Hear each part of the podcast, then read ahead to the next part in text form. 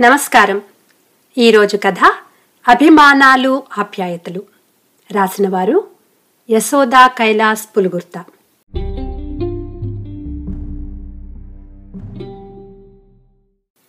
ఆ రోజు శనివారం. చాలా సంవత్సరాలైంది చిలుకూరు బాలాజీ గుడికి వెళ్ళాలని అనుకుని. నేను మా వారు కలిసి కారులో బయలుదేరాం. శనివారం మూలాన గుడిలో రష్ ఎక్కువగా ఉంది. నాకు ఏ మొక్కులు లేవు. ఇంట్లో చేసే పనేం లేక ఏం చేయాలో తెలియక అలా అనుకుని వచ్చాం. పదకొండు ప్రదక్షిణాలు ముగించుకుని దేవుడిని దర్శించుకుని గుడి బయటకు వచ్చాం.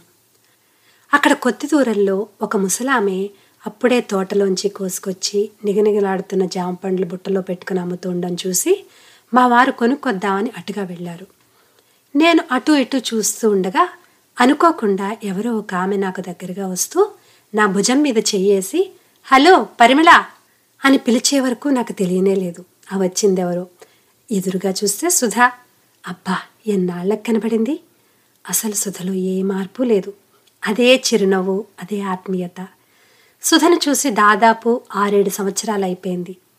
ఏమాత్రం మారని సుధ. అలాగే అమాయకంగా ఒద్దికగా చిరునవ్వు నవ్వుతూ కనబడింది. నాలోనే చాలా మార్పు వచ్చింది. ఆ మధ్య ఆఫీస్లో నాతో కలిసి పనిచేసిన రత్నమాల నన్ను చూసి ఏమిటే? ఎలా ఉండేదానివి? ఇలా అయిపోయావేంటి? అంటూ ఆశ్చర్యపోయింది. చెప్పాలంటే వయసుకు మించిన దానిలాగా ఏదో పోగొట్టుకున్న దానిలా కనిపిస్తున్నానట. సుధ నా చేతులను ఆప్యాయంగా స్మృశిస్తూ ఎలా ఉన్నావు పరిమళ? బావగారు ఎక్కడ? మీ పిల్లలు ఎలా ఉన్నారు? ఎక్కడున్నారు వాళ్ళు? అంటూ ఎడతెరపు లేకుండా ప్రశ్నల వర్షం కురిపించింది. నేను నా గురించి చెప్పాక తన వివరాలు తను చెప్పింది. ఏదైనా మొక్కుకున్నావా? అని అడిగితే అవునంటూ చిరునవ్వు నవ్వింది. సుధా పరోపకారి జీవి. తన కోసం కాకపోయినా తన బంధువులు ఆత్మీయుల విషయంలో కూడా దేవుడికి మొక్కుకుని ఆ మొక్కులు తీర్చుకునే విశాల హృదయరాలు. ఈలోగా మా వారు వచ్చారు. మా వారిని కూడా పలకరించి వాళ్ళ ఇంటికి మేమిద్దరం తప్పక రావాలని మరీ మరీ చెబుతూ సుధా తన ఫోన్ నంబరు ఇంటి అడ్రస్సు చెప్పి సెలవు తీసుకుని వెళ్ళిపోయింది.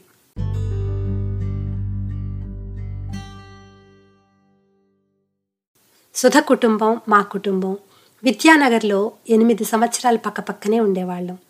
అప్పటికి మేము సొంత ఫ్లాట్ కొనుక్కోలేదు. మా పిల్లలు చదువుల్లో ఉన్నారు. తరువాత మేము సోమాజిగూడలో మంచి సెంటర్లో త్రీ బెడ్రూమ్ అపార్ట్మెంట్ కొనుక్కుని వెళ్ళిపోయాం. అప్పటి నుండి నాకు సుధతో సంబంధం పూర్తిగా తెగిపోయింది. ఇన్నాళ్ళకి తను అనుకోకుండా తటస్థపడింది. సుధా మేము పక్కపక్కనే అద్దె ఇళ్ళలో ఉండగా నేను సుధకి దూరంగా ఉండడానికి ప్రయత్నించిన తను మాత్రం నాతో సన్నిహితంగా ఉండేది. సుధ ఆలోచనలు అభిప్రాయాలు ఎందుకో నాకు నచ్చేవి కాదు. నాకు నచ్చని వ్యక్తులు నాకు దగ్గరగా ఉండటానికి కూడా ఇష్టపడను నేను.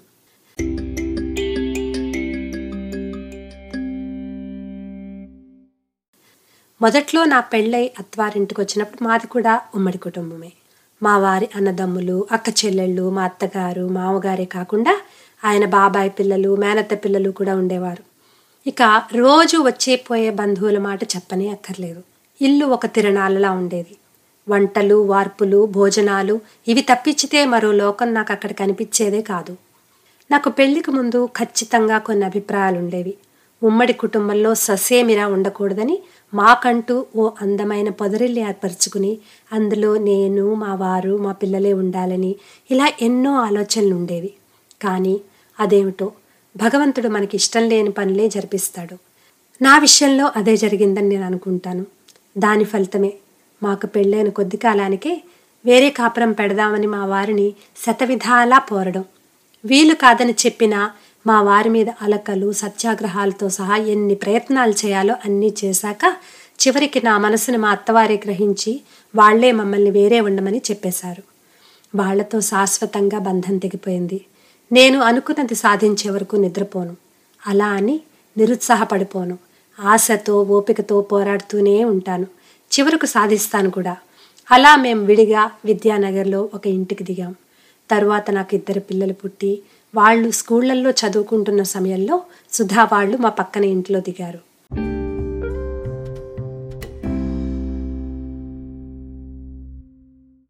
ఆ రోజుల్లో మేము చాలా హాయిగా ఆనందంగా బతుకుతున్నామని సంబరపడేదాన్ని. వీకెండ్లో పిల్లల్ని తీసుకుని నేను మా వారు హోటల్స్కి సినిమాలకి వెళ్ళేవాళ్ళం. పిల్లల సెలవుల్లో ఏవో టూర్లు తప్పనిసరిగా వెళ్ళేవాళ్ళం. జీవితాన్ని పూర్తిగా ఆస్వాదిస్తున్నామని ఇదే జీవితం అని ఆనందపడుతూ సుధా వాళ్ళకు ఈ అదృష్టం లేదే అనుకుంటూ ఆనందపడేదాన్ని. ఆమెకు శనివారాదివారాల్లో వస్తే ఎవరో ఒకరు బంధువుల పిల్లలు ఇక్కడే హైదరాబాద్ హాస్టల్లో ఉండి చదువుకుంటున్న వాళ్ళు వీరింటికి రావడం లంచ్ డిన్నర్లు చేసుకుని మరీ వెళ్ళడం మామూలు. సుధ భర్త గవర్నమెంట్ ఆఫీస్లో మంచి ఉద్యోగమే చేస్తూ ఉండేవాడు. ఆయన ఆదాయం అంతా ఉమ్మడి కుటుంబం ఖర్చుల్లో కొట్టుకుపోయేది. మేమైతే అలా కాదు. మా డబ్బును ఎన్నో పొదుపు పథకాల్లో పెడుతూ వడ్డీలకు ఇస్తూ ఇన్సూరెన్స్ పాలసీల్లో మదుపు చేస్తూ బంగారము స్థలాలు కొనుగోలులో పెట్టి చాలా కూడపెట్టాం అందుకనే చాలా తక్కువ కాలంలో మేము పాష్ ఏరియాలో అపార్ట్మెంట్ కొనుక్కోగలిగాం. సుధ పిల్లలు కేవలం సాధారణ డిగ్రీ కాలేజీల్లోనే చదివేవారు. అది చూసి నేను తనతో అనేదాన్ని. చూసావా సుధా? మేము ఉమ్మడి కుటుంబం నుండి బయటకు వచ్చేసిన మూలానే కదా. మా పిల్లల్ని ఇంత బాగా చదివిస్తున్నాం నువ్వు ఆ పని చేయలేకపోయినందుకే మీకు అవన్నీ సాధ్యం కాలేదు. అంటే చిరునవ్వు నవ్వు ఊరుకునేది. నాకు సుధ పట్ల జాలి స్థానంలో కోపం ఉవ్వెత్తును లేచేది. మేము మా సొంత అపార్ట్మెంట్కి వచ్చేసిన కొద్ది కాలానికే మా పిల్లలు కాలేజీ చదువులు అయిపోయాక వాళ్ళని అమెరికా పంపించి పెద్ద చదువులు చదివించాం. వాళ్ళు పెద్ద పెద్ద ఉద్యోగాల్లో అక్కడే స్థిరపడ్డారు. మేము సిటీలో ప్రైమ్ ఏరియాలో మరో రెండు ఫ్లాట్స్ కొన్నాం. ఈ క్షణాన్ని అమ్మేసిన రెండు కోట్ల పైగా డబ్బు వచ్చి ఒళ్ళో వాళ్తుంది. మా పిల్లలిద్దరూ అమెరికాలో వాళ్ళకు నచ్చిన వాళ్ళని వివాహాలు చేసుకున్నారు. ఎవరి జీవితాలు వాళ్ళవి? Busy life. ఎప్పుడో వారానికో పది రోజులకో ఫేస్ టైంలో చూసుకోవడం మాట్లాడుకోవడం. నేను మా వారు రిటైర్డ్ జీవితాన్ని మా నాలుగు గోడల మధ్య అనుభవిస్తున్నాం. ఏ బంధువులు మా ఇంటికి రారు. మా అత్తారింటి వైపు వారైతే అసలు తొంగే చూడరు. మేము సంపాదించుకున్న డబ్బులు చాలా ఉన్నాయి. జీవితం అంతా హాయిగా కూర్చుని తిన్నా సరిపోయేటన్ని డబ్బులు ఉన్నాయని విడిగా వచ్చేయడం మూలానే ఇవన్నీ సాధ్యం అయ్యాయని లేకపోతే మా సంపాదన అంతా ఉమ్మడి కుటుంబంలో ఏరులా పాకి ఇబ్బందులు పడుతూ ఉండేవాళ్ళమని నేను అనుకుంటాను కూడా. రిటైర్డ్ జీవితం అంటే విలాసవంతంగా జీవించాలనేది నా అభిప్రాయం. చాలామంది రిటైర్ అయ్యాక అతి పొదుపుగా జీవిస్తారు. కానీ మేము మాత్రం ఇప్పుడు కూడా విమానాల్లోనే ప్రయాణం. సంపాదన ఉన్నప్పుడు రిటైర్ అయ్యాక కూడా ఒకటే జీవన విధానం మాది. పాపం సుధా. ఉన్నదంతా ఖర్చు పెట్టేసి సొంత ఇల్లు కూడా ఏర్పరచుకొని ఉండదు. అప్పట్లో డిగ్రీ చదువుకున్న సుధ పిల్లలు ప్రస్తుతం ఏవో చిన్న చిన్న ఉద్యోగాలు చేస్తూ ఉండొచ్చు. ఏమిటో ఒక్కొక్కసారి మాకేంటి అనుకున్నా ఇంట్లో నేను మా వారు ఒకరి ముఖం ఒకరు చూసుకుంటూ ఉండాలి ఎప్పుడు. ఎన్ని సినిమాలు చూసినా టూర్లు తిరిగినా చివరికి ఇంట్లో ఇద్దరమే. ఒకసారి బాత్రూంలో నేను స్లిప్ అయినప్పుడు కాలు ఫ్రాక్చర్ అయింది. డాక్టర్ కాలుకి బ్యాండేజ్ వేసి మూడు నెలల వరకు కదలొద్దన్నారు. ఎవరూ సహాయానికి రాలేదు. అసలు మా సంగతి ఎవరికి తెలుసును కనుక? ఒకవేళ తెలిసినా కూడా రారు. లేడీ అటెండర్ని పెట్టుకున్నాం. వంటకు ప్రత్యేకంగా వంట మనిషిని పెట్టుకున్నాం. అప్పుడు అనిపించింది డబ్బులున్నాయి కాబట్టి ఇవన్నీ కుదిరాయని. కానీ మావారి స్వభావంలో మాత్రం మార్పు కనబడుతోంది. ఒంటరితనంతో బోర్ ఫీల్ అవుతున్నట్టుగా అనిపిస్తోంది. ఎవరింటికైనా వెళితే బాగుండును. సందడిగా గడపాలని ఉందన్నట్టుగా మాటల్లో వ్యక్తం చేస్తూ ఉంటారు. ఎక్కడికి వెళ్తాం? ఎవరు రమ్మంటారు కనుక?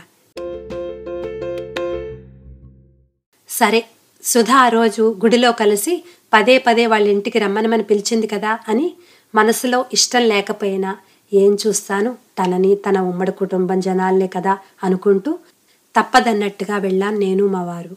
సుధకి ఫోన్ చేశాం. వస్తున్నామని లంచ్కు వచ్చేయండి పరిమిళ అంది. సుధా వాళ్ళు ఉంటున్న అపార్ట్మెంట్ చక్కని ఏరియాలో ఉంది. పోనీలే కనీసం మంచి ఏరియాలోనైనా ఉంటున్నారు అనుకుంటూ వాళ్ళ ఫ్లాట్కి వెళ్ళి కాలింగ్ బెల్ నొక్కాము. సుధ చంకలో రెండేళ్ళ పిల్లవాడిని ఎత్తుకుని డోర్ తెరవడానికి వచ్చింది. మమ్మల్ని చూడగానే బోల్డ్ అంతా సంబరపడుతూ లోనికి ఆహ్వానించింది. ఎంత బాగుంది అపార్ట్మెంటు. చాలా పెద్దది. తమ అపార్ట్మెంట్ కన్నా కూడా చాలా బాగుంది. ఎంతో నీట్గా ఉంది. ఎక్కడి వస్తువులు అక్కడ పొందికగా మర్చుకున్నారు సోఫాలో కూర్చోగానే వీడు నా మనవడు మా అబ్బాయి రఘు కొడుకు అని చెప్పింది. మీ అబ్బాయి ఏం చేస్తున్నాడు సుధా? అని అడిగాను. అప్పుడు మా రఘు డిగ్రీ చదువుతూ ఉండేవాడు కదా పరిమళ. డిగ్రీ అవగానే వాడికి బరోడాలో ఒక ఫెర్టిలైజర్ కంపెనీలో ఉద్యోగం వచ్చింది. మా చిన్న మరిది రామం నీకు తెలుసు కదా మా దగ్గర ఉండి చదువుకునేవాడు. ఆ తర్వాత అతనికి ముంబైలో చాలా మంచి ఉద్యోగం వచ్చింది. మా మరిది మా వారితో అప్పుడే మన రఘుకి ఉద్యోగం ఏమిటన్నయ్యా? అంటూ మాన్పించి ముంబైలోనే తన దగ్గరుంచుకుని మా వాడి చేత అక్కడే యూనివర్సిటీలో ఎంబీఏ చదివించాడు. ప్రస్తుతం ఇక్కడే జేపీ మార్గాన్ సంస్థలో మంచి ఉద్యోగం చేస్తున్నాడు. మా కోడలు కూడా కాలేజీలో లెక్చరర్. మేమందరం కలిసే ఉంటున్నాం అని చెప్పింది. మా అమ్మాయి ప్రతిమను కూడా మా ఆడపడుచు తన దగ్గర పెట్టుకుని ఎంకామ్ చదివించి బ్యాంకింగ్ పరీక్షలు తయారు చేసింది. ఇప్పుడు అది వైజాగ్ బ్యాంకులో ఉద్యోగం చేస్తోంది. పెళ్ళయింది. వాళ్ళ అత్త మామ అందరూ కలిసే ఉంటున్నారు అని చెప్పింది. ఈ లోపుగా పెద్దమ్మ అంటూ ఒక పద్దెనిమిది సంవత్సరాల అమ్మాయి లోపల నుండి వచ్చింది. ఆ అమ్మాయిని పరిచయం చేస్తూ మా రెండో మరిది కూతురు శ్రావ్య ఇక్కడే ఇంజనీరింగ్ కాలేజీలో సీట్ వచ్చింది. బయట ఎక్కడో ఉండి చదువుకోవడం ఏమిటని మా ఇంట్లోనే పెట్టుకుని చదివిస్తున్నాం అని చెప్పింది. శ్రావ్య విషయంలోనే ఈ అమ్మాయికి ఈ ఊళ్ళో కాలేజీలో సీట్ రావాలని వస్తే తను చిలుకూరు బాలాజీకి నూట ఎనిమిది ప్రదక్షిణాలు చేస్తానని మొక్కుకుని ఆ మొక్కు తీర్చుకునే సందర్భంలోనే పరిమళని అనుకోకుండా కలిసినట్టు చెప్పింది సుధా.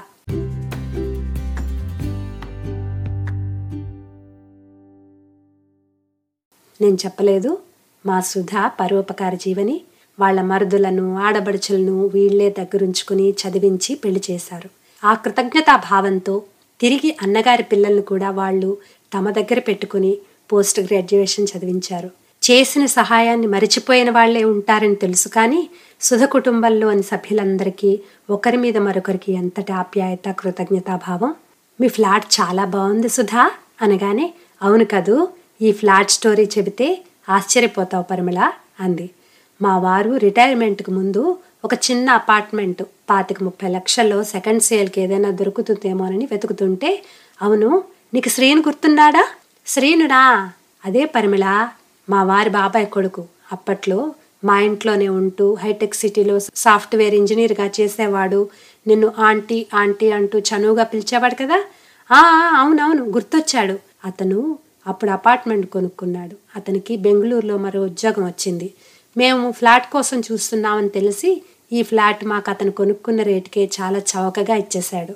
అతనికి మేమంటే చాలా అభిమానంలే అనగానే తెల్లబోయాను. ఏమిటి? ఇంత పెద్ద ఫ్లాటే? తమకంటే విశాలమైంది. లగ్జరీ అపార్ట్మెంట్ కేవలం పాతిక ముప్పై లక్షలకి ఎవరిచ్చేస్తారు? ప్రస్తుతం కోటి రూపాయల పైనే విలువ పలుకుతుంది. అసలే నా బుర్ర ఆర్థికపరమైన మదుపులతో రాటుదేలిపోయింది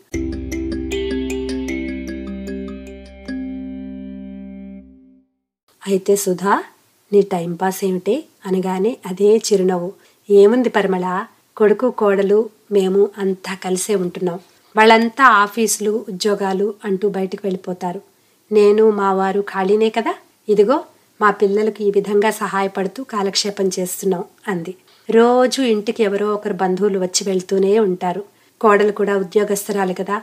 ఇదిగో నాకు చేతనైన సాయం చేస్తాను. ఈ పసివాడు నా మనవడు చాలు నాకు. ఎక్కువ సమయం ఇంట్లోనే గడిచిపోతుంది. బయటికి వచ్చేది చాలా తక్కువ అని చెప్పింది. మా వారైతే సుధ మాటలను కళ్ళు వెడల్పు చేసుకుని మరీ వింటున్నారు. సుధ మీద జాలి అనిపించింది. ఈ వయసులో కూడా ఇంతలా కష్టపడుతున్నందుకు. వారింటి నుంచి వీడ్కోలు తీసుకుంటూ ఉంటే సుధాంతి మాతో అప్పుడప్పుడు వస్తూ ఉండండి అని. ఆ ఆప్యాయతకు మా వారి కళ్ళల్లో మెరిసిన మెరుపులు నా దృష్టిని దాటలేకపోయాయి. ఒక రెండు రోజులు మా ఇంట్లో ఉండండి పరిమళ అన్న మా వారు వెంటనే ఒప్పేసుకునేట్టు అనిపించింది. ఆప్యాయతకు అభిమానానికి అలమటించిపోతున్న వ్యక్తిలా అనిపించారు. మా ఇంటికి తిరిగి వచ్చేస్తున్నప్పుడు నాలో ఏదో మార్పు. నా ఆలోచనల్లో నాకు తెలియకుండానే మార్పు. సుధ ఎంత సంతోషంగా ఉంది. తనకంటే నేనే తెలివైన దాన్నని నా ఆలోచన విధానం చాలా గొప్పదని దీపం ఉండగానే ఇల్లు చక్కబెట్టుకోవాలని ఉమ్మడి కుటుంబ వ్యవస్థ నుండి తెలివిగా బయటకు వచ్చేసామని మురిసిపోయాను. అహర్నిశలు నా ప్రణాళికలు ఆలోచనలతో డబ్బునంతటిని అనేక చోట్ల మదుపు పెట్టాను నా పిల్లలు గొప్ప గొప్ప చదువులు చదువుతున్నారని అమెరికా వెళ్తారని సుధ పిల్లల్ని కేవలం డిగ్రీలే చదివిస్తోందని అనుకునేదాన్ని. ఇప్పుడు సుధ పిల్లలు ఎందులో తీసిపోయారు? చక్కని చదువులు ఉద్యోగాలలో స్థిరపడ్డారు కదా. ముఖ్యంగా కంటికి ఎదురుగా ఉన్నారు. చక్కని ఫ్లాట్ కొనుక్కుని సుధ ఎంత సంతోషంగా ఉంది. ఇంటి నిండా ఆప్యాయంగా పలకరించే తన వాళ్ళు ఏ అవసరానికైనా మేమున్నామని ఆరాటపడే బంధువులు ఎంతో ఆనందంగా క్షణం తీరిక లేకుండా అంతా తానే తిరుగుతోంది. కానీ నేను మా వారు. మా ఇంటి మీద పొరపాటును కూడా ఏ కాకి వాలదు. మేము బ్రతికి ఉన్నామో లేదో కూడా ఎవరికీ తెలియదు. తెలుసుకోవాలన్న అవసరం కూడా ఎవరికీ లేదు. దీనంతటికీ ఒక్కటే కారణం కళ్ళెదుట కనిపిస్తుంది పరిమళకి. తన ప్రణాళికలకు పొదుపు పథకాలకు కారణం తన తెలివితేటలు ముందు చూపు అని గర్వపడింది. అందరితో కలిసి ఉంటే ఇవన్నీ సాధ్యం కాదనుకుంది. ఆ పెట్టుబడులకు కాలపరిమితి దాటిపోయాక ఇప్పుడు కళ్ళు తెరిచి చూస్తే తాను తన భర్త ఇద్దరూ కూడా ఏకాకులుగానే మిగిలిపోయారు. ఎలా ఉన్నారన్న ఒక్క ఆత్మీయ పలకరింపు కూడా తాము నోచుకోలేదు. తాము ఎన్ని కోట్లు సంపాదిస్తే మటుకు ఎవరు ఆనందిస్తారు? కానీ సుధ మాత్రం తమ పెట్టుబడులను మనుషుల ఆప్యాయతలు అభిమానాలపైన మదుపు చేసింది. వీటికి కాలపరిమితి లేదు. వాటి మీద రాబడి అలా అలా ఎప్పటికీ పునరావృతం అవుతూనే ఉంటుంది. ఎవరో అన్నట్టుగా అభిమానాలు ఆప్యాయతలు మీతో ఉన్నప్పుడు భగవంతుని ఆశీర్వాదాలు కూడా వాటితోనే ఉంటాయన్నది నిజం అనిపించింది. పరిమళ మనసంతా ఏదో తెలియని ఆవేదన ఆవహించగా ఆమె కళ్ళ నుండి రెండు కన్నీటి చుక్కలు చెక్కిలి మీదుగా జారిపడ్డాయి